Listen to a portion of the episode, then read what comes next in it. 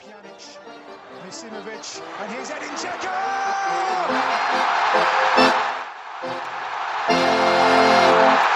Flags up, goal chalked off. Pozdrav svima i dobrodošli u drugo po redu, a u stvari prvo izdanje podcasta Offside. Kao što smo obećali, tema razgovora ovaj put bit će samo vodskovački futbol, kako reprezentacija, tako i Premier Liga. Moje ime je Saša Ibrulj, a i danas je naravno sa mnom Ismet Turčić. Ćao ekipa, veliki pozdrav sviju.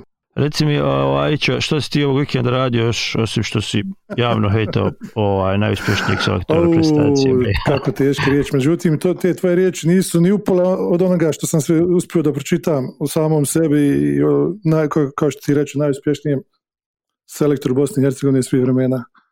Pa vidi, onaj, pokušao sam da pratim e, naše reprezentativce onoliko koliko mi je to porodični život dozvoljavao, a, ovaj, a ova priča o Safetu Sušću koju nije što je onaj, može se pročitati na sportske.ba čiji sam pa eto sada već redovni kolumnista zadnja dva mjeseca. Dakle, danas je dan državnosti Bosne i Hercegovine, tako da, o, kad mi snimamo, evo, danas je ponedjeljak dan državnosti Bosne i Hercegovine, tako da svima onima koji se osjećaju kao patriote i svima onima koji se osjećaju kao bosanci i hercegovici želimo da čestitamo i taj praznik. Naravno, mi radimo, ali takav je naš posao, ni petka, ni svece. Pa tako nekako ispadne, ovaj, na, pridružuje se naravno čestitkama, ali tako nekako ispadne da, da, da je ovo stvarno posao, kako nam kažu, hljeb sa sedam kora. Ne razumije to, narod, ne razumije. Ništa, mi idemo na našu prvu temu koja je u suštini nastavak onoga što smo pričali prošli put. Robert Prosinečki još uvijek je sautor prestacije. Dokad? Zašto, za, zašto je Robert Prosinečki još uvijek sautor prestacije? Pa vjerojatno zato što, što nisi imali vremena da sjednu sa njim još da porazgovaraju. Ovaj, sastanak je najavljen za sutra, kako sam razumio, i svi neki indikatori, Znaš kako ti onaj, ovo ti onaj metro, metro alarm, ono, znaš, kad krenu se paliti te lampice, tako si sad dešava slična stvar, mediji polako, ali sigurno zaoštravaju atmosferu, tako što, onaj, hajde rećemo, guraju u prvi plan pojedina imena i to, to odmah znaš da je, da je trenutni selektor u principu već bivši. Mi smo, mi smo među vremenu gledali onaj nekakav neuvjerljiv intervju kojeg je morao odraditi za UEFA-u gdje je govorio o tome da ćemo kako ćemo i šta ćemo raditi protiv Sjeverne Irske i generalnu baražu. Međutim, sve što on govori off the record i, i, i ono što, što govori u nekim normalnim intervjuima, rekao bi da je potvrda ono što smo prošli put pričali u tom nekakvom kratkom razgovoru za sport sport ako sam dobro vidio, nije uopšte želio odgovoriti na pitanje, želi li biti selektor. Ma ne, mislim, ono što je rekao da, da bi odlazak na, na Euro sa, sa Bosnom Hercegovinom bio vrhunac njegove karijere, to je stvar samo ista priča koju, koju ponovio od onoga dana kada je potpisao ugovor sa, sa nogometnim savezom, tako da apsolutno ništa novo nismo čuli i kao što ti kažeš, ništa, ništa uvjerljivo nismo čuli. E, čak sam pročitao kako je rekao, kao znamo sve o Sjevernoj Irskoj, spremni smo za Sjevernu Irsku, Međutim, ako ćemo gledati na one dvije utakmice što smo igrali protiv njih u Ligi nacija, ne znam da li smo baš spremni za Sjevernu Irsku i ne znam baš da znamo sve o njima, jer imali smo problema velikih u te dvije utakmice. U svakom slučaju, ovo, mislim da, da svi razgovori s bilo kim koji ima neke malo ozbiljnije veze s ljudima u Futbolskom savezu BiH, pa čak i s nekim od igrača, e, govore da, da bi prosinečki najkasnije do četvrtka, možda već i na tom prvom razgovoru mogao biti bivši. Dakle, prema onom što ja čujem, mada znaš kako uvijek treba malo odvaditi od toga što se govori, njega dakle niko više ne može gledati očima u ni predsjednik Begić, ni većina igrača, ali znaš kako je, ne ide, ne ide to tako, ne pitaju se oni sami. Uh, Mada to je jedan veliki aparat i u kojem, u, kojem svi moraju biti, odnosno ne svi, ali u svakom slučaju 11 od 15 članova izvršnog odbora mora biti za da bi se donijela neka odluka, tako da, da sigurno onaj, sada svi oni u fazi pregovora, dogovaranja, svako se drži one stare dobre IMT, ima li mene tu, odnosno ima li moga kluba ili mog kantona ili, ili šta ja znam, ili mene lično u tim nekim pričama. Tako da mislim da će predsjednik Begić morati napraviti neke ustupke ne, nekim ljudima da bi došao do te, do te odluke, do te do ruka. do ruka, baš tako do dvotrećinske većine. Znaš što je po meni samo sigurno? To da će neko biti gurnut pod voza, da to neće biti ni, ni, niko iz izvršnog odbora, tako da ono što meni sad izgleda kao izgleda situacija da će, da će Begić pod voz gurnuti Duška Bajovića i Seju Kajtaza koje je onako iskoristio da ispadnu, da su oni izabrali selektora, da su oni predložili selektora. U svemu tome se Evica Osim izvukao još onda kad, kad nisu prihvatili Amara za selektora, imaš onda Zvijezdana koji se izvukao manje više izvukao sa onim nekim komentarima nakon uh, ostavke Roberta, Roberta Presnečkog i koliko sam vidio uopšte nije bio toliko aktivan u ovom zadnjem ciklusu ili kako se to zove sada u zadnjem prozoru i onda imaš Munira Talovića koji je ono polarni medvjed tamo, nemam pojma zašto je zaštićen tako kako jest, tako da ti ostaju samo Duško i Sejo kao savršen paravan za sve ovo što se desilo. Pa tako nekako dođe i ovaj, njih dvojca su amortizirali i, tu kod prošlog ovoga kod te neke prošle nezvanične ostavke Roberta Prostinečkova njih dvojca su bili ti koji su kao eto ispole kao da su oni rekli da ga ostave da, da ostave Roberta jeli, da, mu, da ne prihvate njegovu ostavku tako da tako će vjerovatno biti ovaj put. Naravno, drugi problem nas vraća na ono što si ti pisao ove sedmice, dakle, mislim da je problem da oni apsolutno nemaju selektora, ne znaju koga bi, nemaju apsolutno nikakve ideje, tako da u javnosti idu priču o razgovorima s ovim ili s onim, ali mislim da sami su svjesni da većine toga nema ništa, tako da se sad vrte oko već preslušani imena i ja nemam pojma kako će to završiti.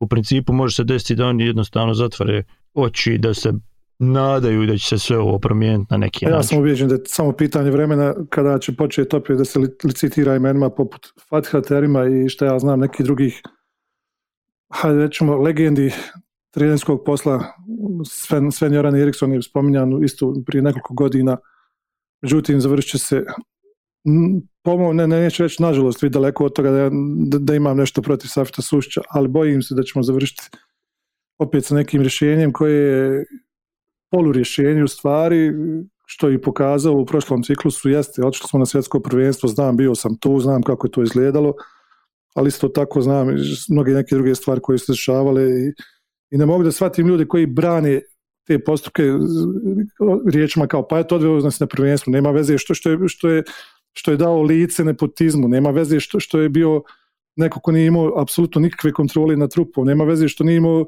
lupam sad kondicionog trenera prije odlaska na svjetsko prvenstvo. Nema veze što smo igrali bez, ma nema, razumiješ što da ti kažem, znači ljudi sve zaboravljaju, sve su spremni, sve spremni da progutaju zahvaljujući tom našem odlasku na, na svjetsko prvenstvo koje ja, sad ću, sad ću baš biti ono grub na koje smo mi otišli, ne zahvaljujući Safetu, nego unatoč Safetu na mjestu selektora. Reci mi onako konkretno kako je tvoje mišljenje, da li bismo se, da li nam šanse bile veće sa Safetom ili sa Robijom? To, to, to isti, isti tip ti selektora, trenera, znači stereotipni ljudi, on ima svoju viziju, nema veze kakav ima materijal, on će ovako po svom, vi se prilagodite meni jer ja sam šef, bit će kako ja kažem i tačka. A nije dosljedan u tom svom šefovanju. Nije dosljedan. I koliko šef Pa ne, pa to že kažem, imaš tu situaciju, eto kao ja mora biti ovako, ja sam ovako zamislio, vi izađite, igrajte ovako i u principu ne brinite se, bit će to dobro. Ja ne znam, Saša, kad čuo da je neko nekom rekao ne skirajte se i ovaj se prestao skirati. Znaš, ono, povjerovo je tako ti ovo sa saftom, znaš, ono, bit će ovo sve ok, bit će kako ja kažem, a dobro, onda ide, a mi pa ne bude.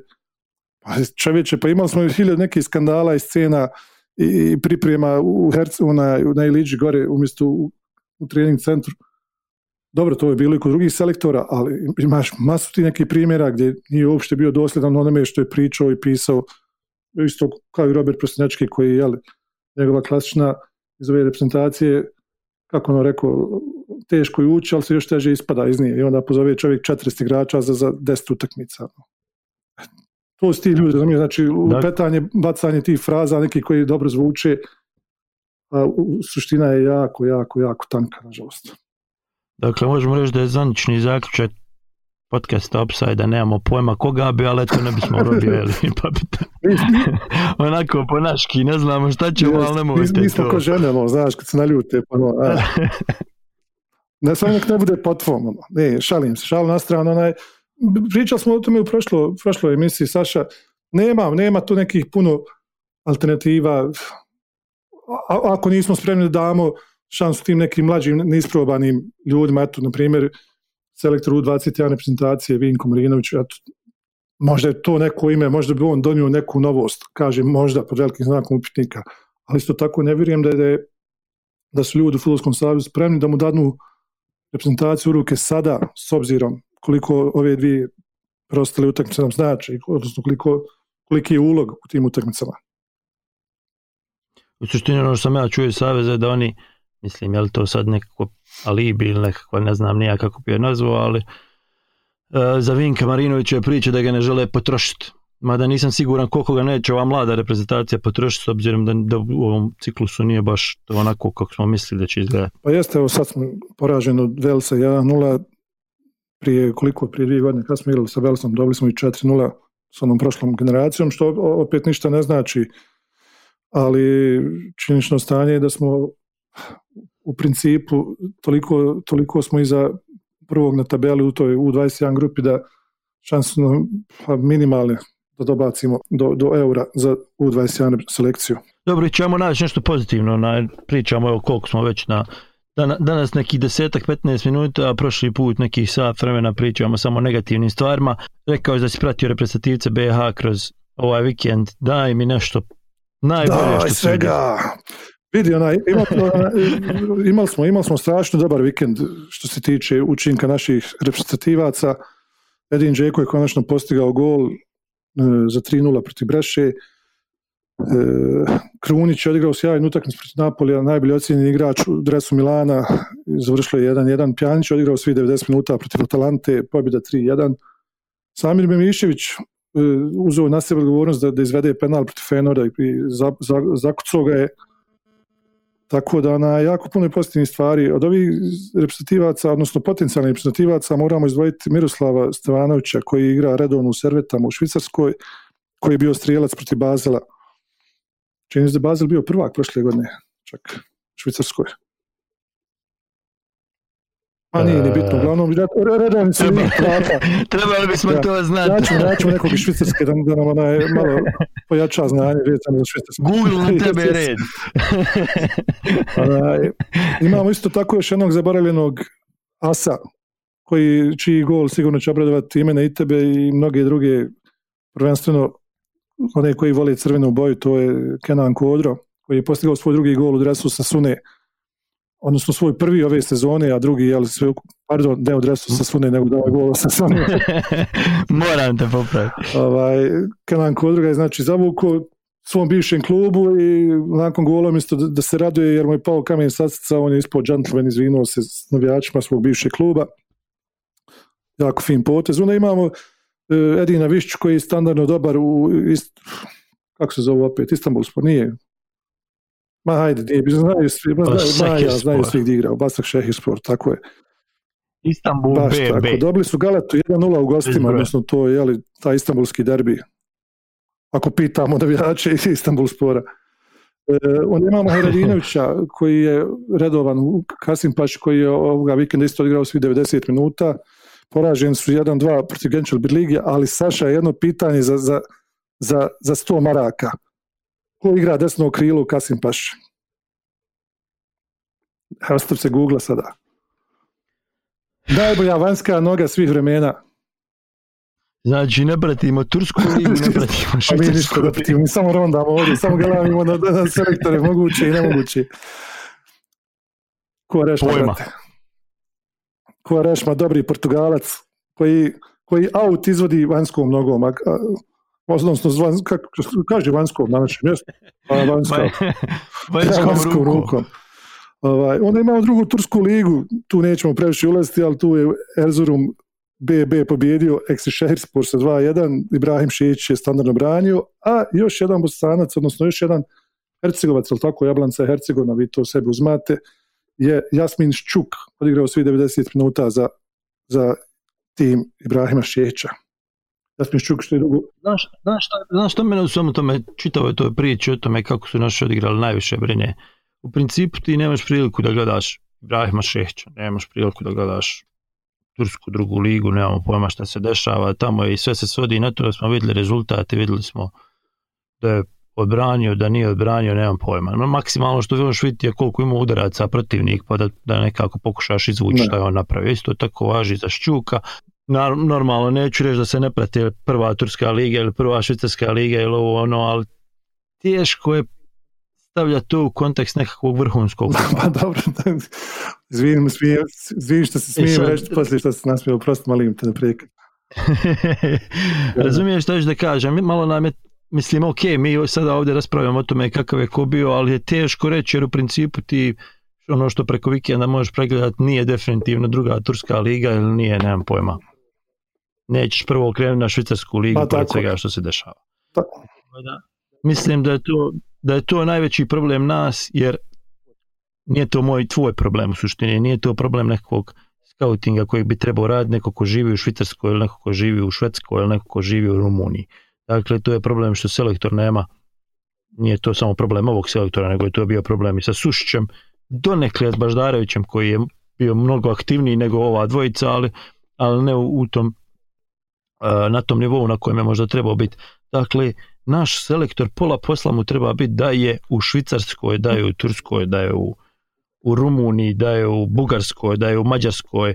Dakle, mi svi pričamo onaj sjajno da. igra, sjajno igra u Mađarskoj, zabio sam golova, ali igrač koji zabio sam golova nije, nije nužno odigrao vrhunski Ma dio baš tako, pogotovo Znači, ono što nama treba je selektor koji će obilaziti te zemlje i koji će konstantno pratiti nekakav taj bazen od 50-ak, lupam sada igrača koliko imamo To je to.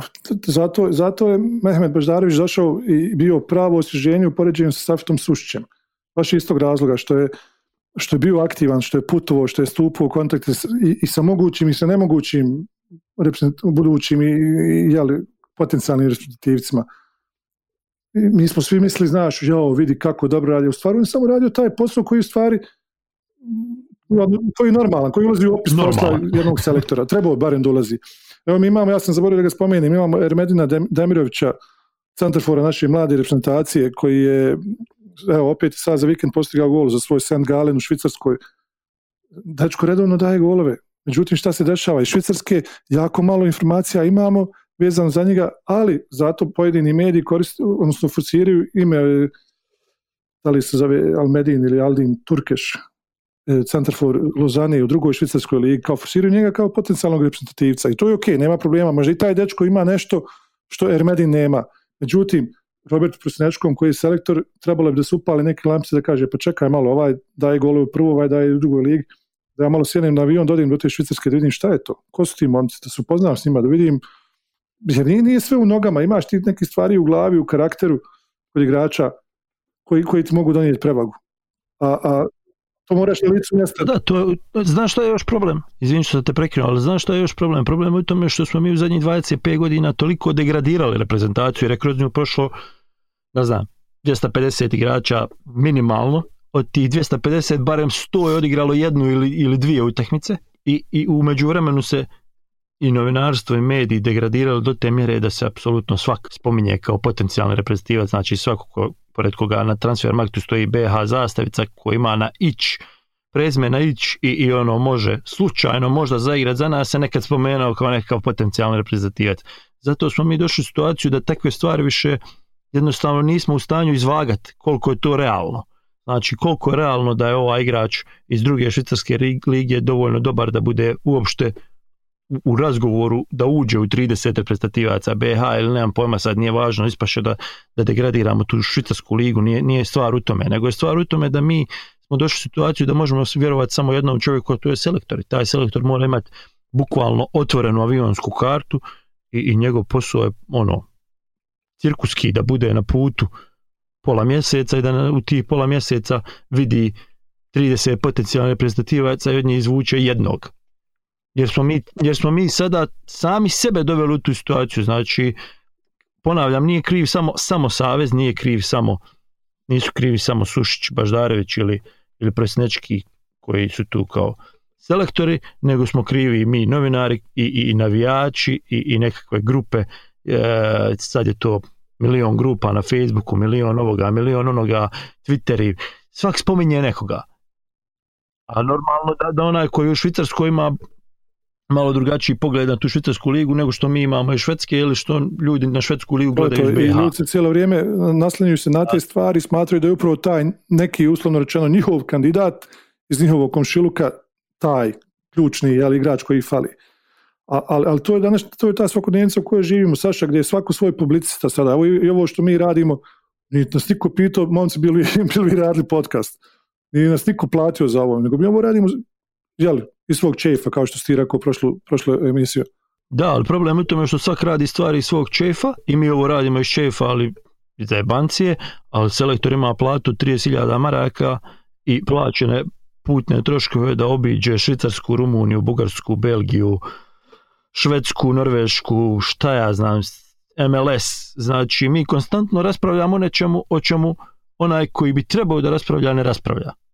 I zato, izvini, zato nam se onda dešava da Izet Hajrović odigra dva mjeseca vrhunska i nema ga u reprezentaciji, onda skroz padne, nema ga maltene, ulazi iz klupe u Dinamu i dođe u reprezentaciju u startni 11. I hajde da, da on igra sada u ovim nekim žnje ligama, nego dečko igra u Zagrebu koji je koliko, koliko može biti Zagreb, Sarajevo, gdje Robi živi u principu. Više od godine provodi najmanje.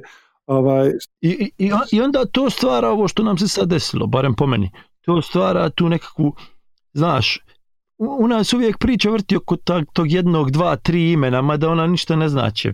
Selektor spisak se u suštini vrti oko 13 imena i ostali su svi ono, nabaca i čisto onako da nešto ima ali baš zato što moramo da iskopamo svakog igrača, znači da rudarski posao napravimo za svakog, mislim da bi selektor morao, morao da, da ima to kao prioritet, da obilazi igrače koji, koji nisu u prvom planu, koji su potencijalni isto tako da obilazi ove koji, koji su jel, unutra, jer nekad je važnije razgovarati, recimo da, da se razgovaralo sa nekim igračima, danas mislim da bismo bili barem za četiri igrača u rotaciji jači u ovim kvalifikacijama koje su prošle. A definitivno, mislim, smo mi smo sebi, dobro sada kad gledamo sa ove, iz ove perspektive vidimo da, da, da, taj dečko nije napravio karijeru kakva mu je predviđana, ali mi smo sebi dozvolili luksus da jedan Alen Halilović da misli iz ruku, a otac moj bivši, bivši reprezentativac Bosne i Hercegovine. Sad na stranu to sve šta je bilo, kako je bilo i kojim tokom je sve išlo.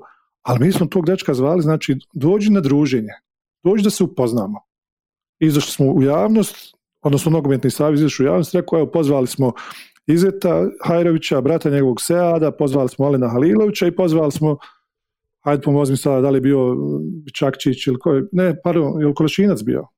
Nekoga, uglavnom, mlada, uglavnom to je ta generacija igrača koji sada imaju neki, jel, 24-5 godina, koji su tada bili mladići, ali, ali očigledno to voljno talentovan da, da igraju, eto, mali Alen igrao ligu prvaka sa koliko 17 godina i što ja znam. Ne, nego mi izlazimo u medije kao ono, znaš, slavodobitno, evo, pozvali smo 23 igrača na spisak, ali pozvali smo i u četvrtu da dođu da se druže s nama. Ono. No, pa u principu, ono, znaš, do, dođite da vidite kako su mi jaki, kako su mi dobri, ono, halo, bolan. To su, mislim, to su u tišini radi. Sad, s druge strane, ovo što si govorio za selektor, selektor, selektor, to možda ne treba ni da radi selektor, ali selektor, selektor treba da ima tim ljudi kojima vjeruje, koji će da radi taj, taj rudarski posao za njega, znači da, da obiđu Švicarsku, da obiđu e, lupam Kazastan, da obiđu Tursku drugu ligu, da, da pričaju s tim, s tim i potencijalnim, a i trenutnim ovim reprezentativcima. tako se stvara ekipa, ljudi koji ti vjeruju, ljudi će, ti su ljudi spremni da danu sve, sve od sebe za tebe. Da, naravno, nisam mislio bukvalno selektora kao jednu osobu, nego više mislim neki, neku ekipu, ne znam, 3, 4, 5 ljudi kojima će on vjerovat i koji će, koji će imati nekakav kriterij kojeg će se držati, kojeg će, kako će se dolaziti do reprezentacije. Sada smo mi nekakva transfer market reprezentacija ili ako hoćeš neku drugu stranicu na kojoj ima dosta statistike i na kojoj piše ko je, kod, ko je kada napravio asistenciju ili dao go i to je to. Dakle, mi pozivamo igrače prema onome što vidimo na papiru umjesto da gledamo utakmice. Barem je moj takav utisak, nemam pojma, ja ne znam. Jesi ti vidio da je selektor Robert Presnečki gledao neku utakmicu? Pa znam da Premier Ligu nije gledao definitivno. Možda je gledao na početku, ovaj prvi, ne znam, prvi mjesec, dva, ali se ja ne sjećam da je bio na nekoj utakmici Premier Lige. Znam recimo da je bio u Londonu na, na nekom onom sastanku selektora, što je bilo svi trenera, a da nije bio na ručku sa Sejom Kolašincem ili ne daj Bože Asmirom Begovićem. Što je po meni što je po meni blesavo, znači ti sutra da ideš u London nekako pokušao doći da, Baš tako. da mahneš se. Zaprijetim, zaprijetim čakijom. ili da dolaziš u Sarajevo, mislim, to su neke logične stvari koje se rade, a koje mi ne radimo. Da, da. Mi kao Bosna i Hercegovina, mislim, ne radimo. I to mi nikako ne ide u glavu. U suštini, u stvari ide mi u glavu, zato što smo mi jedna velika improvizacija, nismo organizacija, nemamo pravi futbalski savez u smislu organizacije, tako da sve je jasno, ali ne bi trebalo biti tako. Eto, sad, sad smo zagrebali malo i Premier Ligi u Bosni i Hercegovini, ja mislim da nam je to nekako i iduća ta tema, Tako da bi ovo mogu biti neki prirodan prelazak na ono što se dešavalo ovog vikenda na terenima širom Bosne i Hercegovine. Saša, na tebe je red. Pogodi što sam ja gledao. A ja mislim da si gledao Zvijezda Gradačac, odnosno Zvijezda Gradačac, što me nešto Gradačac spominje. Zvijezda, etno, selo Stanišić, Sloboda Tuzla. Jesam li u pravu? Vidi nešto, jedna stvar koja, jedna stvar koja je stvarno ovaj, istina, znači iskren sam 100% u zadnjih 20, koliko, 15 godina radim ovo i većinom se čovjek fokusira naš na ovaj vrhunski futbal. Ok, ja sam uvijek pratio veleži, radio veleži, bilo mi je to prva stvar koju sam pisao, prije što sam prešao pisao, prije što sam prešao na reprezentaciju i sve je to ok, ali nekako si uvijek fokusira naš na, na, na ligu prvaka, na kupu na vrhunske reprezentacije, na vrhunske lige, Engleska, Premier Liga, La Liga, ono. U zadnjih nekoliko godina meni je taj osjećaj skroz drugačiji, znači sve ono što se dešava u tim nekim ligama petice na nekom ono što zovemo vrhunskim futbalom je za mene postalo trun preteško. U smislu ne vidim tu neki futbal. Znaš, previše je toga što je se pretvorilo, što se pretvorilo u nekakav biznis i u nekakvu industriju i ne znam, bio sam na par finala Lige prvaka i to je ono entertainment kako ga zovu u UEFA, znaš, ono, daj Da, da. vatromet, daj plesače, daj, nema veze što je poslije tih plesača teren zgužvan i nikakav na dijelovima fali trave, daj ti Da. nama nek pleše, nek pjeva, nemam Pa trebala je Fergie jednom da pjeva, ali nije nego zove ono, oni ostali klipane iz njezine grupe. Međutim, tako sam se razočarao. Šalim se. Ono što da kažem je da u zadnjih nekoliko godina stvarno pokušavam da gledam što više Premier ligu i te naše nekakve regionalne lige, jer iako je kvalitet mnogo, mnogo, mnogo, mnogo, mnogo lošiji, futbal je nekako i- iskreniji ako zanemariš to suđenje i to sve što se okolo dešava. Znači, mislim na samu igru i na sam pristup igri, znači ne, ne, nekako Znaš, ti dođeš da gledaš veležaj, tu ima pet ljudi koji su odrasli nekako negdje oko tebe i, i poznaješ je od djetinjstva i prošli su kroz omladinsku školu i to je nekako skroz drugačije nego kad gledaš Juventus. Iako ti možeš navijati za Juventus, ali nije to, to je Lazio, Sad- sad da Bojim- pa navijaju za Lazio. Bojim, bojim se da, da ovo naše druženje, da, da, da bi ovaj opsaj mogao prestati sa radom nakon ove epizode. U svakom slučaju da kažem stvarno se pokušavam što više gledati Premier ligu i ona je puno bolja nego što je mi predstavljamo, odnosno puno zanimljivija nego što je mi pokušavamo predstaviti u zadnjih nekoliko godina.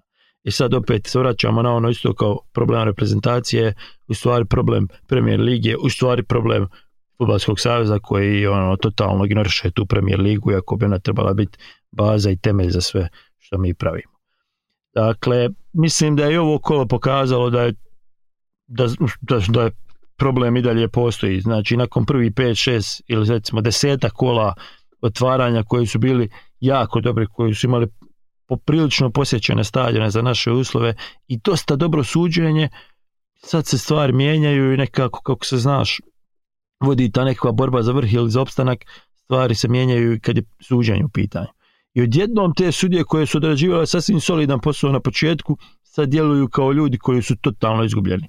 I zato mi je jako žao, recimo, ta utakmica Vele Šarajevo o kojoj smo htjeli pričati, je bila jako dobra utakmica.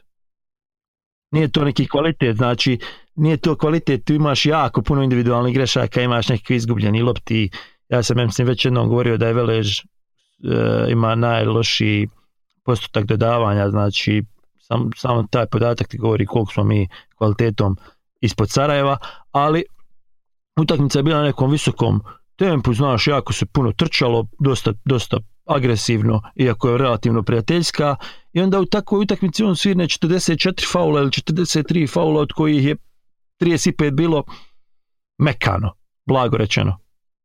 I to je totalno, znači, ovo što su napravili Veleži Sarajevo u subotu, što su odigrali brzo i što je Velež šutno 18 puta, Sarajevo ne znam 15, je bilo ono unatoč sudi koji, znači sad potpuno zanemari penale koji jesu ili nisu bili igranje rukom, koje jesu ili nije bilo, znači da ne ulazim uopšte u to. Čovjek nije imao nikakav osjećaj za utakmicu, za futbal, za, za tok igre, za prednost.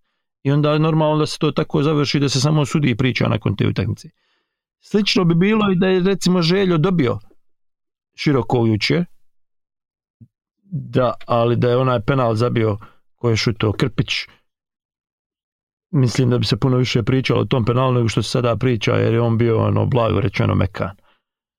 Znači, ono što hoću da kažem, da potenciram je da taj problem nikako da riješimo. Nije to problem nije to problem više ni sudija, ni suđenja, ni klubova, ni, nego tu mora da reaguje futbalski savez i da, da konačno napravi prijesek neki. nekakav... Ali Saša, imali smo, imali smo tu neku Sistem. akciju VAR e, od strane Sipe prije par sedmica, koja nam je svima ono, odjednom uni- ono, ulila ogromnu vjeru u, u, pravdu u Bosni i Hercegovini i u, njezin futbal, ali ovaj, ono što je bilo jako poražavajuće, to si mi ti u stvari rekao par dana nakon, nakon Vara i par dana nakon što su svi ti jeli, osumnjičeni pu- pušteni na slobodu, jedan od njih se našao u loži bilnog polja.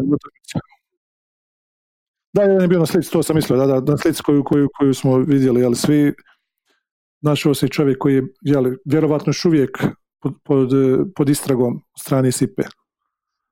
I onda, i onda, onda sva ova tvoja priča koju ti pričaš Naravno. im- ima Naravno smisla i, i vjerodostojna je, jer nemoguće je da, da, da nogometni savez ne zna čelni ljudi nogometnog saveza ne znaju za sve ove malverzacije, za sve ove stvari za koje su ljudi prvenstveno iz te, jeli, jel se to zove sudijska komisija, ali kako se zove komisija za suđenje.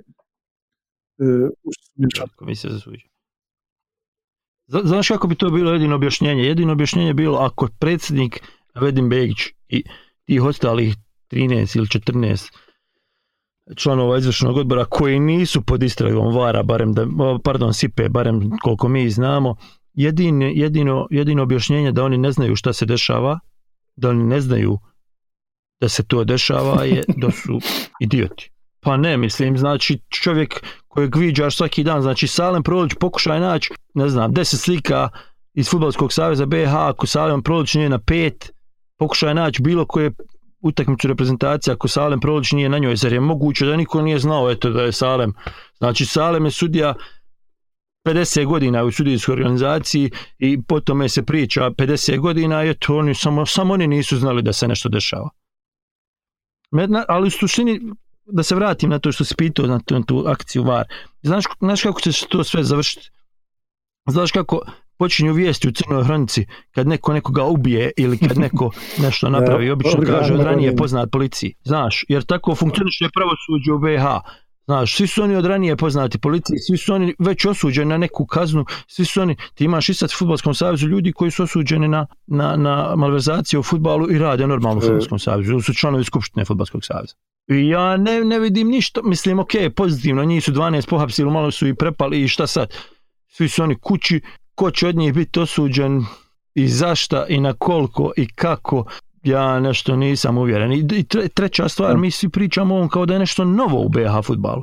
Ljudi su totalno zaboravili novu Panča, koji je bio naš najbolji sudija. Čak na Naš našoj listi je bio, da ne? Bravo majstore, vrhunski, futbalski savez, UEFA, FIFA, ovo ono, i čovjek padne zbog namještanja utakmica. Znači, niko ne odgovara u futbalskom savezu, niko ne odgovara u sudijskoj komisiji koja ga je samo pustili vrijeme forsirala kao našeg najboljeg sudiju, odjednom niko nema veze s njim, je, on otišao, on je otišao, odradio to. Onda imaš one sudije koje su otišle u Tursku, odradile Bolivija, Ekvador, Bolivija, Paragvaj, ko je već igrao, ako se sjećaš, kad su svirali neki dva, tri penala, nikom ništa. Zrnić, nikom ništa.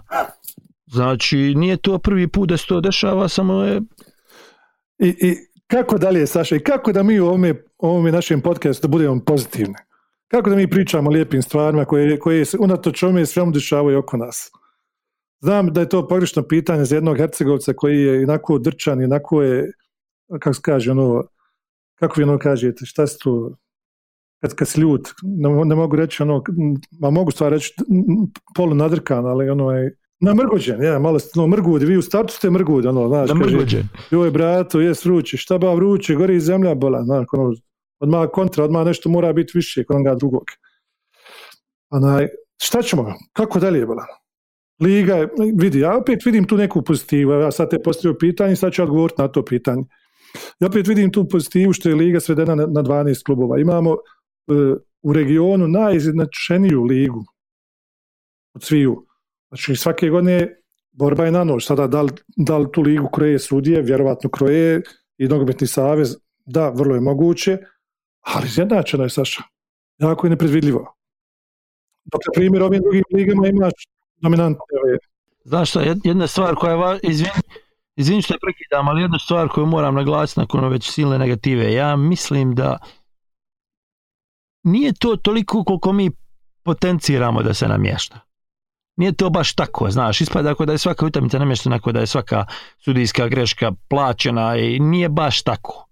Znači, negdje treba naći neku sredinu, nikad nije samo crno i bijelo. Jedna stvar koja je jako važna je da te sudije, da je u stvari veliki problem što su te sudije od sebe jako loše. Znači, zanemari sad ko uzima lovu, ko ne uzima lovu, ti vidiš da on ne osjeti futbal, da ne, ne, on svira zvijezda sloboda, ali ne svira dobro. Sad lupam zvijezda sloboda. To se meni često u Švedskoj dešavalo kada, kada sam ono bio na zalasku te neke svoje karijere pa igrao po ovim e, li, nižim ligama, odnosno najnižim mogućim ligama. sad, sad skontao sam šta sam izvini, rekao. Izvini, ali gdje si igrao na Malo. Onaj, nemoj tako, ja sam ipak bivši juniorski aktivac Bosne i Hercegovine. Imam 20 minuta protiv Podgrebjeća u prijateljskoj utakmici 1998 podatak koji je nemoguće provjeriti, tada nije bilo Google, ali vjerujte mi na riječ. Svaki Već sam ti rekao da smo degradirali prestaciju, svake igre za prestaciju. Jedino, jedino svjetlo tačko moje te nogometne karijere ti si uništio s ovim riječima. ja samo da naglasim da ja nikad nisam igrao za reprezentaciju i da to je sasvim sigurno. Ja ne znam spepa 10 puta loptu, to je to je, znaš, ono, prvu stvar koju te pitaju nakon što napišeš neki tekst gdje nekoga kritikuješ je Znaš ti majstore 10 puta ispepat loptu? Ne znam, prijatelj, ne znam, yes, izvini. Priča mi dajđa. Nisam nikad vidio futbalsku loptu. Ne, hoću da kažem, često mi se dešavalo ono, kad jebi ga ono, u tom nekom jel, žaru borbe pa se kreneš stresat na sudiju, na sudija kaže majstore, ti imaš sudiju onako kakvog zaslužuješ. Hoće da kaže, igraš na najnižem nivou, igraš na tom nivou kojem igraš, imaš takve sudije, pa tako može se premijer ligom. Mislim, ne možemo mi očekivati da, da nam Pierluigi Kolina sudi šta ja znam, Borac Banja Luka, Zrinski i Mostar, kad nije to taj nivo. Ali znaš što je tu problem? Što, on prvi deset, što smo prvi deset kola vidjeli sasvim solidno suđenje. Znači sad se ne sjećam koje sudje Veleš Zrinski derbi u, u Vrapćima. Ne mogu sjetiti imena, ali odradio jako dobru utakmicu. Znači mislim da nije bilo ukupno da, da. ubim ako je bilo desetak, 12 faulova. U derbi u Veleš Zrinski. Znači čovjek pusti malo igra je futbal što bi rekli. Znaš, ovaj svira, da. svira sto neki faulova utakmicu koja je bila manje više prijateljska, znači više puta vidio da se igrači zagrle nego što, znači bila je za moj ukus previše prijateljska i on svirne 44 faula. Ne, nećemo sad pričati o imenima jer, neukusno je, nećemo da, da, da ga izbacujemo eter, ali da li je sudija meča Velež Sarajevo korumpiran ili samo loš bio? Ili imao loš dan? Šta ti misliš? Znaš šta, ne možeš ti reći da je neko, da je neko lovu ako, nije, ako nemaš nikakav dokaz za to. Ja ne, ne, ne, ne bi nikad ulazio u to i to mi je ono, besmislena priča. Zna, znaš kakav je utisak taj sudija ostavio na mene? On bi rado pomogao domaćinu, jer je navikuo da se domaćinski sudi u našoj ligi, pa je nekako svirno neki 30 faulova za velež, od kojih je 25 bilo ono, a? Da. Ali u isto vrijeme bi on da pomogne i Sarajevo, jer je bi ga Sarajevo je, znaš, Sarajevo. I sad se on tu negdje izgubio, znaš, svirno je neki penal izvuko je neku, mislim, penal je bio čist da se razumijemo, prije toga je bilo igranje rukom, barem ja mislim, ili nije bilo, nije važno, ali penal za Sarajevo je bio čistko suza. Ali vamo, vamo nije poštovao pravila igre kad je trebao svirnuti penal za Velež. Da, vidio sam bio i neki crveni karton za, za, za, igrača Sarajeva. I znaš, to je sad to je neka sitnica koju on, sitnica, nije sitnica, to je u principu možda odlučilo utakmicu, ali to je nešto malo na tezu za domaće, malo na tezu za goste, pa se onda skroz izgubio, izgubio kontrolu nad utakmicom, izgubio kontrolu nad, nad igračima i to je postalo ono, da samo neko ovo završi, znaš, jer nije više to to. Pošto znači neku vrstu kompenzacije da jedni i drugi budu zadovoljni u stvari, uništio je. A pazi, to nam je sudija koji ima FIFIN znak i koji sudi u FN-u Europa ligu, ako možeš utakmicu između, ne znam, petog u Luksemburgu i, i drugog na Gibraltaru nazvati europskim takmičenjem, ali hajde. Znači, ne, ne bih ja rekao da je, znaš, teško je reći da on sada nešto tu uzeo, da imao neku korist, da je ovo, da ono, to nek, neko drugi radi, nek si, pa ja uopšte ne mislim da, treba gledati tako.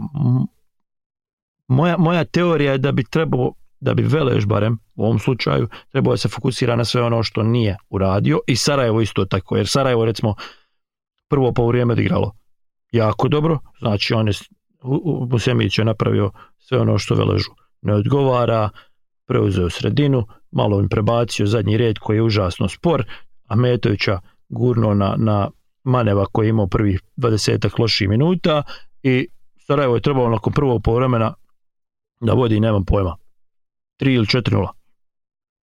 Ali nije. I onda imaš Velež koji je igrao odlično drugo povremeno, znači Sarajevo je totalno palo, Velež je ubacio još jednog veznog igrača u sredinu, prešao na 4-2-3-1, jer taj neki romb kojeg Dudić pokušava nekad uspije, nekad ne uspije, ovaj put i nije mi blizu uspio i Velež je onda stvorio ne znam, četiri strašne šanse i te četiri šanse nije zabio i onda se priča vrati na sudje.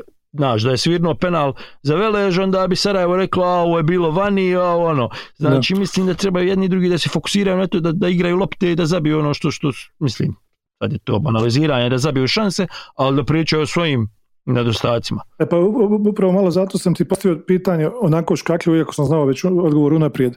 Jer ovaj, vidio sam, e, nisam pročitao, ali sam vidio da su, čini se, jel se zove udruženje građana rođeni, znači navijači Veleža su izašli sa nekom vrstom, kako ćemo reći, javne prozivke za sudiju i pa na kraju krajeva i za FK Sarajevo, jel?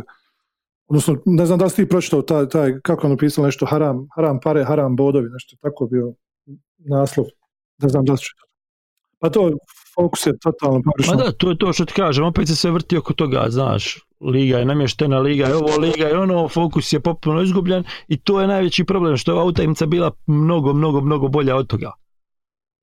Znaš, i evo sad samo o tome pričam, umjesto da pričamo o nekim drugim stvarima i tako je bilo poslije Borac Zrinski, znači Borac nakon što im je svirnut ove sezone devet penala od kojih je šest lila, znaš, sada neki offside koji možda je offside koji nije offside, nemam pojma sada je li, je li ova igra, igranje glavom aktivirao novu akciju, nije aktivirao novu akciju, znači to je baš ono, znaš, za sudiju koji, koji je loše kvalitete je, znaš, nešto što, što će ga oboriti. I, I digne se čitava hampa oko toga. Znači ti imaš tri utakmice gdje smo imali Veleš Sarajevo, sudije. Željo, široki, bile bi sudije da nije široki zabio taj gol iz čistog penala, Znaš, ali da je Krpić zabio i da je Željo dobio, široki bi pričao o suđenju. I imaš, imaš utakmicu Borac Zrinski gdje se samo priča o suđenju. A isto tako imamo i situaciju sa Amarom Osmom sada poslije ove utakmice sa, sa Širokim koji je izašao i kako ono rekao kao u smislu e, draži mi izgubiti od ekipe koja je kako ono, koja je to zaslužila na terenu nego od ekipe koja je ono, u principu kupila bodove znam da Ne, ne, mislim da je to pogrešno sačeno. Ja mislim da Amar misli u ovom slučaju e, radije će izgubiti od ekipe koja igra futbal, razumiješ, da. otvoreno pošteno, nego ekipe koja će u 90. minuti da bi čuvala jedan jedan napucati na tribine, ležat. Mislim da je na to mislio. Barem je moj takav utisak, neko što sam čuo što je rekao. Da, da, nisam, nisam, vidio sam samo, odnosno pročitao sam samo što je napisano, a kao što ti, ti kažeš, pisano slovo se može tumačiti, ali malo slobodno. Vjerovatno, ko je gledao preskonferenciju, Tako je vjerovatno isti utisak koji ti. Saša, približava se 45. minuta ovog našeg opsajda, malo prije se rekao offside, kada vas priču utakmici Bora Zrinski, malo mi je falo da ti ispravim, ali, ali nemoj molim te to prijeđu naviku. Sramota. Ovaj, za kraj, šta ćemo? Čekaj, izvin, izvin, jedna stvar koju moramo uraditi je da barem ne pravimo neki pregled, znači obećali smo sebi da ćemo pratiti Premier ligu. Mlado je skakanj radnih bijeljina 0-4, Velibor Đurić tri gola i promašio penal u 58. minuti. Znači već smo rekli Veleš Sarajevo 1-2. Zvijezda koja je malte ne već ispala, napravit će mnogima probleme, barem moj utisak, jer imaju puno bolju ekipu nego što to izgleda. Zvijezda Sloboda 1-1. Balja reci bol da se ne zajeba je, je, uspio, je uspio nekako nagurati jednu pobjedu. Možemo sljedeći put nadam se malo više pričati o nekim takim stvarima i, i o, recimo o Balj kao treneru i Balj kao pomoćniku Safta Susića i ne znam koliko će to sad daleko otići. Dakle, Borac Banja Luka Zrinski 0-0 i na kraju Željo Široki brijeg 1-2, tabela na, brz, na brzinu, Sarajevo 3 boda više od Želje, Slobod, a, pardon, Tuzla City još uvijek tu na 5 bodova iza Sarajeva, dole na dnu. Mislim da treba gledati sve od Veleža na, na niže, znači Velež ima 19, Čelik 16 ili 19, sad kako će se to završiti, hoće li ta kazna biti na kraju proći na, na toj, kako se to kaže, apelacijonoj komisiji, hoće li neće, ali uglavnom Velež ima 19, Čelik 16, Sloboda je, mislim, na 16, Mladost ima 13 i Zvijezda je zadnja sa 7 i mislim da, da se ona teško može iščupati, iako kaže imaju mnogo bolju ekipu nego što to izgleda. Ovaj, sam samo da, da malo pojasnimo, Čelik, Čelik je znači nije izašao, odnosno u principu zabranjeno mi da igraju utakmicu sa željezničarom. Izašli bi oni, ali... Izašli bi oni, ali nisi im dali, ovaj, jer nisu bili izmirili dugovanja prema svojim e, bivšim uposlenicima i igračima, a sada je kao došla odluka da osim te utakmice koja je registrovana 3-0 za željezničar, da, da, da će uslijediti kazna od minus 3 boda za Čelik i zato nismo sigurni da li će ostati Čelik na osvojeni 19 ili će završiti sa, sa 3 boda manje. Ovaj, Saša, samo je ovako, malo prije kad spominju rezultate utakmica, čini se jedna domaća pobjeda, dva neriješena i tri gostujuće. A loša liga, a? Loša liga, što kažu, ne valja, kako ne valja, bala. Ali, se sjećaš. Sjećaš se one sezone kad je Modrića dominirala i Petra Jelića i njegovi koliko 17 penala za, za, za Modriću. Sjećam se sezone kad je Veleš izgubio 12-1 u Lukavcu, a Salem Prolić svirao 5 penala. Dobro, ti I onda odjednom Salem Prolić 2019. pao s neba kao, znaš, kako pomogu je bio jako pošten. Ja. Ali dobro, neću sad ulaziti, to bit će da sam neobjektivan. Jedna stvar koju moramo naglasiti, Ića, je da, pošto se dosta ljudi ne bi rekao žalilo, prva, prva stvar u stvari, hvala svima što su se javili, hvala svima što su slušali, hvala svima što su nas kritikovali, hvala svima koji su, ne znam, pokušali da nam nešto skrenu, na, na, da nam skrenu pažnju na sve ono što je dobro ili loše. Većinom se, većinom se govorilo o, o tehnici, o zvuku koji nama stvarno, mi smo totalni ono, kenjci što se toga tiče, apsolutno ne znamo ništa. To su nas kaže kod tele u šarena vrata. Znamo, pa ja ću ti smanjiti, ono, jedino. Ako, I to ako ima, možda. negdje, ako ne smo da znamo pojačati smanjiti, ali mislim da to sad više nije. Ja. Mislim da to više nije naša jača strana. Uglavnom imamo producenta. Producent. Mislimo da imamo producenta, ja. barem nam je još jedan Mosarac, Goran Obad se ponudio da sasvim besplatno i onako da ruke i da pokuša to ovaj, ćete u svom studiju, tako da od sad pljujte njega i ono, obratite se njemu, nađite ga na Twitteru, on je sve kriv, znači producent Goran. Goran je spas nas, molim te. mi, mi, znamo samo, samo loprdati. Sve drugo je do tebe. I nek mu Bog na pomoći da ovo skrati na, skrati na 45 minuta. Znači, bit će obrada Gorana Obada, Obada, Obada. Jo, čovječ. Odlično, ovaj, za kraj moram, moram ovo me prekinulo napola ovdje upo razgovora, upo ovoga našeg snimanja. E, moramo spomenuti socijalne medije, otvorili smo Instagram account isto, mada nemam pojma oko toga, Saša zna malo više, pošto on gleda slike golih teta, kad ima slobodnog vremena, ja zato nemam vremena. Ovaj, imamo i Facebook, odnosno i nemamo, ali imamo, hajde rećemo da imamo nogolopta.com, potražite nas ili potražite nas pod imenom Upside. U fazi smo promjene imena, znači e, page nogolopta.com uskoro bi trebalo da postane Upside ako nam gospodin Zuckerberg to dozvoli. I će obećao da će stavljati videa svih golova naših reprezentativaca i potencijalnih reprezentativaca. Znači sve možete naći tamo, sve će on tražiti postavljati. E, ništa nam ne treba, sve su nam obećali, znate kako kažu no, predizbornim kampanjama. I za kraj, molim vas, gospodin Hako Šabić je napisao komentar koji me, znači, uzeo mi pola života ovdje u posnimanja, kaže, ne treba nama skup trener koji uzma puno love, jer mi često mijenjamo, bolje uzeti dva jeftinija. je to ono, kad potrošiš jednog ima ovaj drugi. tako da, tako imaju kakva dva jeftina selektora tu negdje opticaju, koji je spremni da rade za male pare i neizmjenično nek se jave. Eto, to je bilo to sa šamsljima. Ništa, hvala svima što su nas slušali. I što će nas slušati. Nas downloadali, što će nas slušati. Ako smo dosadni, ovaj, pritisnite play, ostavite desetak minuta, čisto onako da se da, da, da, nas, da nas zabilježi da ste nas slušali, a dalje radite šta hoćete. Hvala svima i ne gledajte ko je zadnji bio. Čujemo se opet naredne sedmice. Ćao svima.